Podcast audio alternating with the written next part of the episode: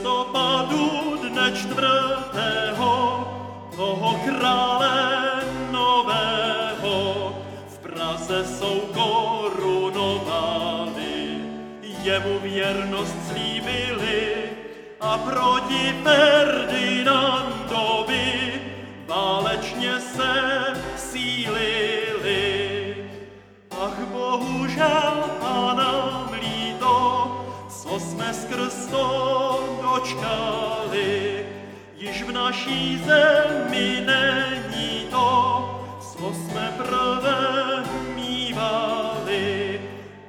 slyšte, bratři Čechové, kteří po nás budete, a z hrozné vzpoury takové příklad sobě vezmete.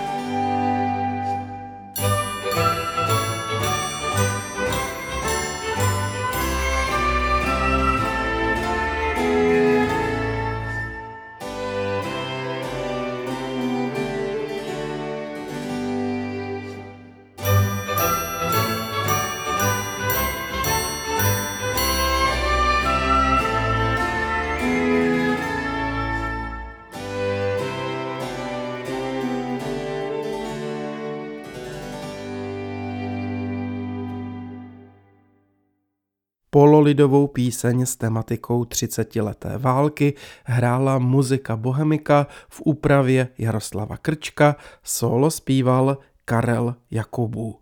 Milí přátelé, pokud vás snímek zaujal, navštivte nás na www.ifolklor.cz. Tam jsou vám trvale k dispozici notové zápisy a ve zvuku i všechny předchozí díly našeho podcastu. Můžete ho odebírat pravidelně ve svých oblíbených aplikacích. Nový díl iFolklorního zpěvníku vychází každé úterý. Pokud jste s našimi aktivitami spokojeni, velmi oceníme jakoukoliv finanční podporu. Podrobnosti najdete rovněž na webu. Dovolte ještě dovětek k onomu nešťastnému 21. červnu 1621, o kterém dnes zněla píseň.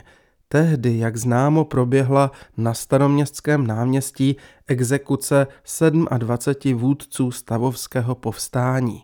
Mylně bývá označována za popravu 27 českých pánů. Vyššími šlechtici, tedy pány, však byli z popravených pouze 3.